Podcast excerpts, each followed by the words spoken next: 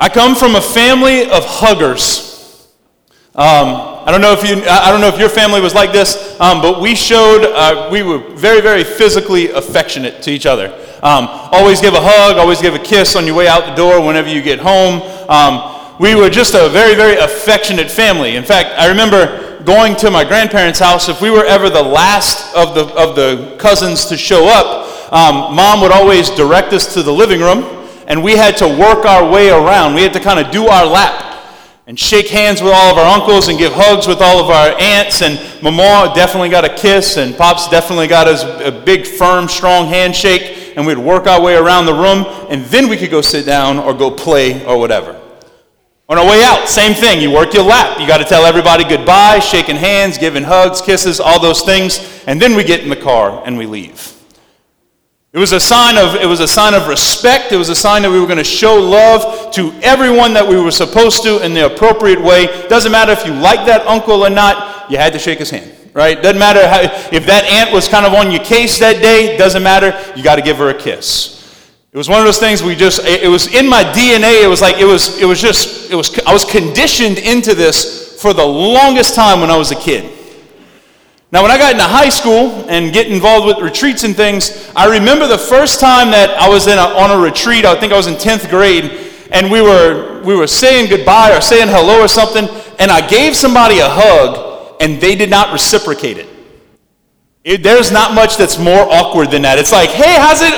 Okay. I didn't understand this concept of the bubble, um, and you're in my space, so back off. And like, I, I remember just kind of walking away being like, that was really awkward. I'm going to go over here, and we're just not going to be friends ever because that was really cold and creepy, and I don't know what's your problem, right? But I remember, uh, uh, it's interesting because there are these kind of levels of intimacy that we allow ourselves to go through with people. At the end of Mass, I know, like, I will be waiting at the doors open, right? Uh, I will be waiting to shake hands or do the fist bump or whatever we're supposed to do right now, or the little chicken wing elbow dabs or whatever. Like, I, we, we basically shake everybody's hand, right? And it's been kind of awkward this last year and a half because we're like, I don't know what you do with COVID, and I do this, but, but we're supposed to kind of shake, but not, and then we don't know, and there's this awkward moment, and it's just like, hi, and we walk away, right? But we have a tendency, we'll shake everybody's hand and then we'll probably, if, if we're honest with ourselves, we probably hug a substantially less amount of people. And then if, we, if we're honest with ourselves even more, we probably give like the little peck on the cheek to even less people. But intimacy basically works its way from everybody all the way down to the one. And that's who we show the fullness of intimacy with. In our life, though, I, I, think as we see this in relationships, that we see ourselves going from in, a, a certain appropriate level of intimacy with everyone down to the one. It can be the same thing in our relationship with God. And as we, as we break this open today, I think in particular we can look at our second reading and our gospel for two really, really beautiful sources of how God reveals his intimacy to all of us in a particular and a profound way. Let's look at our second reading in our gospel. Our second reading first. Now, this reading typically it might uh, it comes with some little like it usually it has kind of some uh, some tension in the pews when we hear this the very beginning. Wives should be subordinate to their husbands. And at that point, typically, if, if men are listening and they're sitting next to their wife, we'll usually see something like this happen. A little nudge right in the ribs, right? No, like we, we see it like, yeah, see? You got to listen to me. All right. The problem is, guys, if you did that, I'm, i expect to see you in confession after Mass. Because there's a good chance that if you were sitting there nudging your wife when you heard wives should be subordinate to their husbands, that you missed your homework. Let's keep reading. Husbands, love your wives even as Christ loved the church. Husbands, Love your wives even as Christ loved the church. Ladies, this is your moment to be able to nudge him back, by the way. Because how did Christ love the church? What did Christ do to reveal and to show his love for the universal church, for us? He died for it. What did Christ do to reveal his love to the church? What did Christ do to keep her without spot or blemish? What did Christ do to give her the promise of eternal life? What did Christ do to reveal his love to the church? He died for her. He suffered for her. He shed blood for her. Fellas, that's your homework.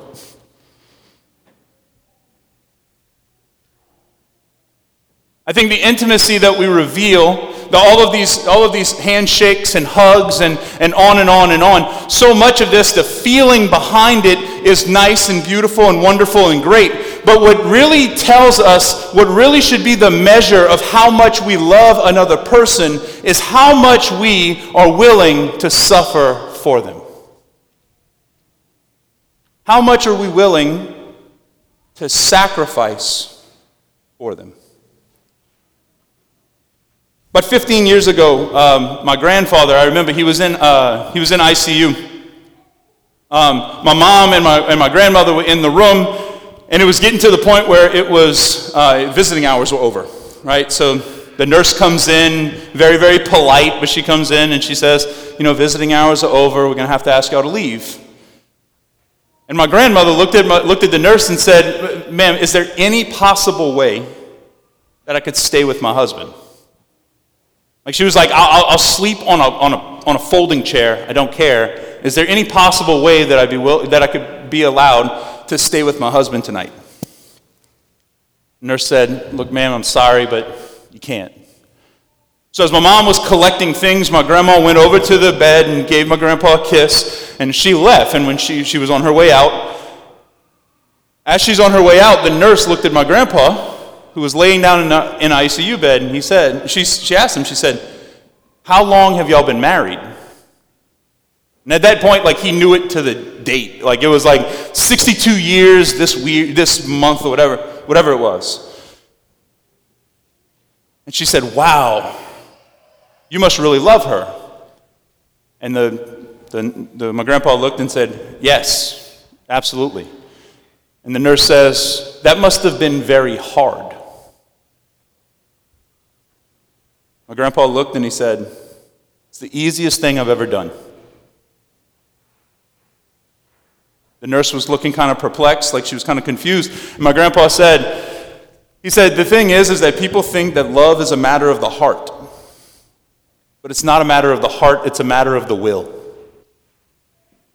People don't fall in and out of love. They don't, the feeling of love kind of goes and comes, but the will runs out the will to love the other person runs out. Like I said, the measuring stick of how much we love somebody should not be the feelings that we have towards this person, but rather, how much am I willing to look like Jesus, to love them like Jesus loved the church? How much am I willing to suffer and to sacrifice for the sake of this other person? To embrace the crosses that marriage has and to crucify my will for the sake of them. Now, oh, that's a beautiful th- that's a beautiful image. That's a wonderful image of marriage, and it is. But the wonderful thing about this is that when Jesus, when, when St. Paul is writing these words to the Ephesians, he's not just writing a marriage column like in the Bible. Like Ephesians 5 is not supposed to be just like, oh, and this is the section where St. Paul talks about marriage and gives marriage advice. No. He talks about a great mystery, but he's talking about a great mystery of God and his church. You see, marriage is meant to be a sacrament, a sign pointing to a greater and bigger reality. Marriage is meant to be a sign pointing to a more powerful, more beautiful, more perfect reality that today you and I are here to experience. and that is the love that God has for his church, us. The same love that God has for his church is meant to be imaged in marriage. So, every married couple, your job, your role is to look like and point the rest of us to the reality that God loves His church. And today, when we come to this Mass, we come to taste of the fruits of that love. So we sang in the response Taste and see the goodness of the Lord. It's here, it's present, and it's offered to us. Our gospel today. We hear the very beginning of the gospel that Jesus must have said something that kind of ruffled some feathers. There must have been something that he said that just threw people off, that they have an issue with. Because the first thing we say is, this saying is hard. Who can accept it? Immediately before this in the Bible, Jesus had just finished saying that to, to have eternal life, you must eat my flesh and drink my blood. As in the last few weeks, we've been walking through the, the bread of life discourse, John, John chapter 6. And Jesus has just said, To have eternal life, you must eat my flesh and drink my blood. And people question it. Who can accept this? This is a hard teaching. This is something that's beyond my understanding. How is it possible for me to eat the flesh of this man and to drink his blood? So, what did they do? As a result of this, many of his disciples returned to their former way of life and no longer accompanied him. Now, at this, at, when Jesus is giving this speech, when he's giving this bread of life discourse, when he's, when he's going through John 6, there are three distinct groups of people that are there. There's the first group is just the crowd in general. People that might have heard, oh, this guy Jesus is coming and he's passing through town, and we want to go see the spectacle. He might do something, he might say something that might be interesting. Let's go check him out. The second, one, the second group of people are his disciples. Now, this is not the apostles, that's another group. These are just people that have been following him, that have been turning away and letting go of their livelihoods behind them, and they've been kind of gone and walking with him for some time now, coming to understand who he is. They might have seen a miracle or two, and they're starting to get convinced that this is the Son of God. They're starting to understand it, they're starting to realize it. And then the third group is the apostles. Those are the 12 Peter, James, John, the whole crew of them. Those are the ones that Jesus is teaching. Those are the ones that he has a close relationship with. Those are kind of his inner circle that he's been walking with and teaching, and, and is going to continue to form them throughout the rest of the Gospels.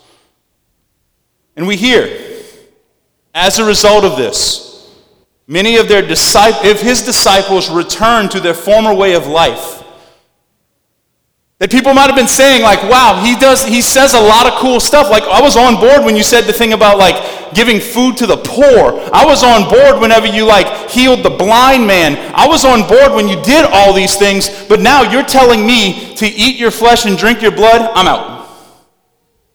That's too much. I can't go that far. I can get on board with like doing the nice things for people. I can get on board with like making the Pharisees look stupid. But instead, you know what? I, I can't. I can't get this far. You're way too far.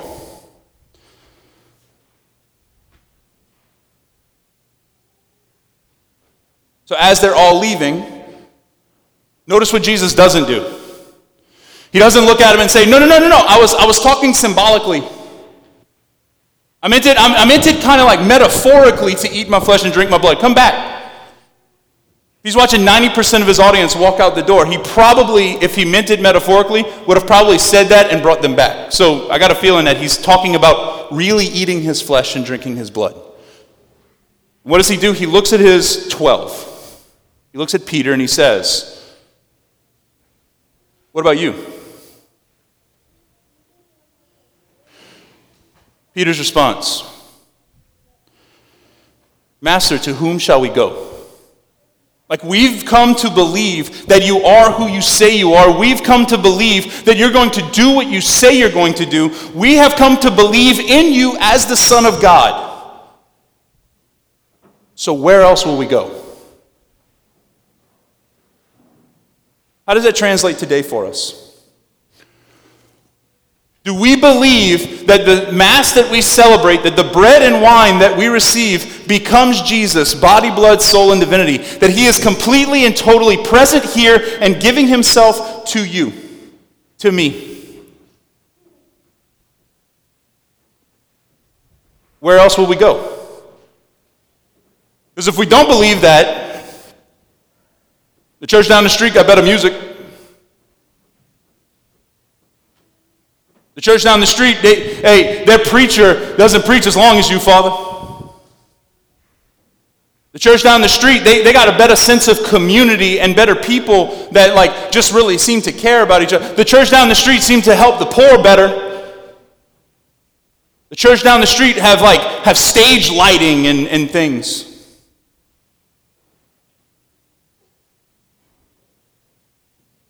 Church doesn't down the street does not have a God who's willing to suffer and to meet us in person.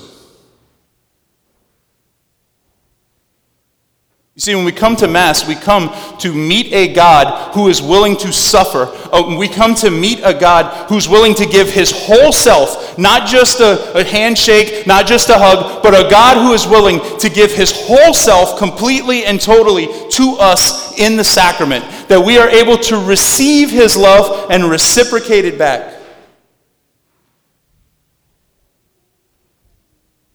That what lives in the that, that Jesus who lives in the in the tabernacle, who's present in the Eucharist, radiates this nuclear love of God to us today.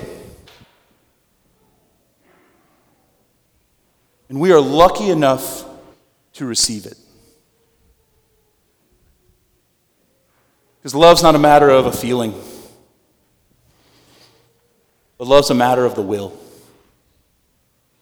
And God wills it today that He wants to step down to meet us.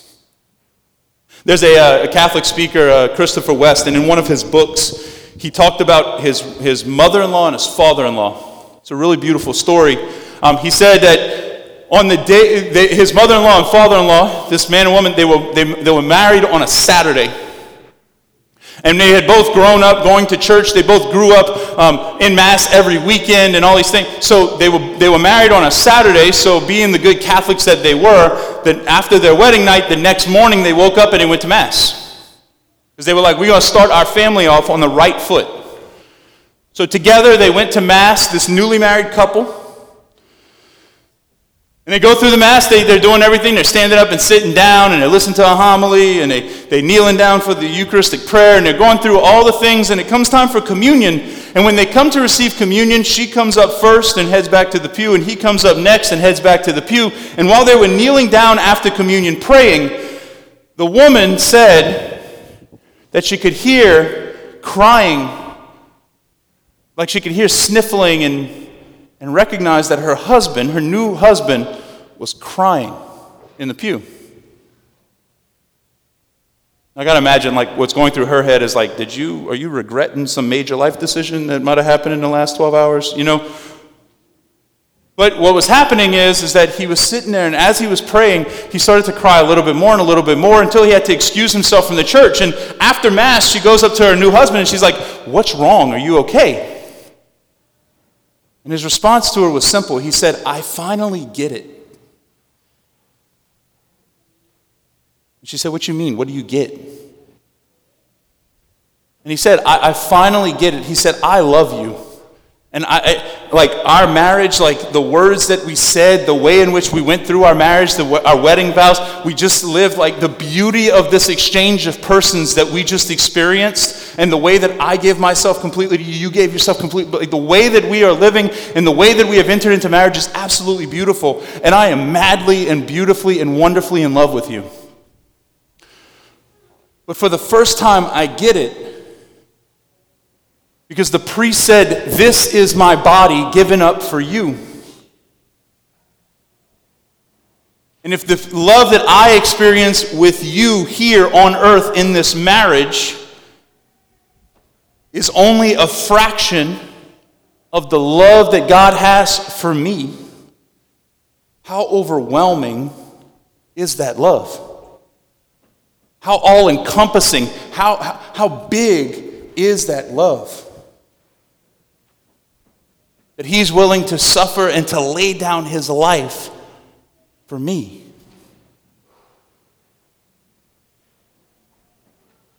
Today, as we come into this, as we come into this Mass, we come to be a part, we, we come to be, uh, to receive the love of God who is madly and totally in love with you. A God who simply just wants to be with you, wants to give himself to you. And all he asks is that we receive it. Where else would we go? Where else can we go to receive the gift that God has for us in the Eucharist? Nowhere but here. Today, we don't come to seek a feeling. We don't come just seeking the, the externals of intimacy. But instead, today, as we come to this Mass, we come to receive love itself. We come to receive the Lord Himself, who's willing to sacrifice and die for us. May today, as we come to communion, we come with a renewed sense of the love that is being offered, that we may receive it into our life and reciprocate it back to a God who loves us so much.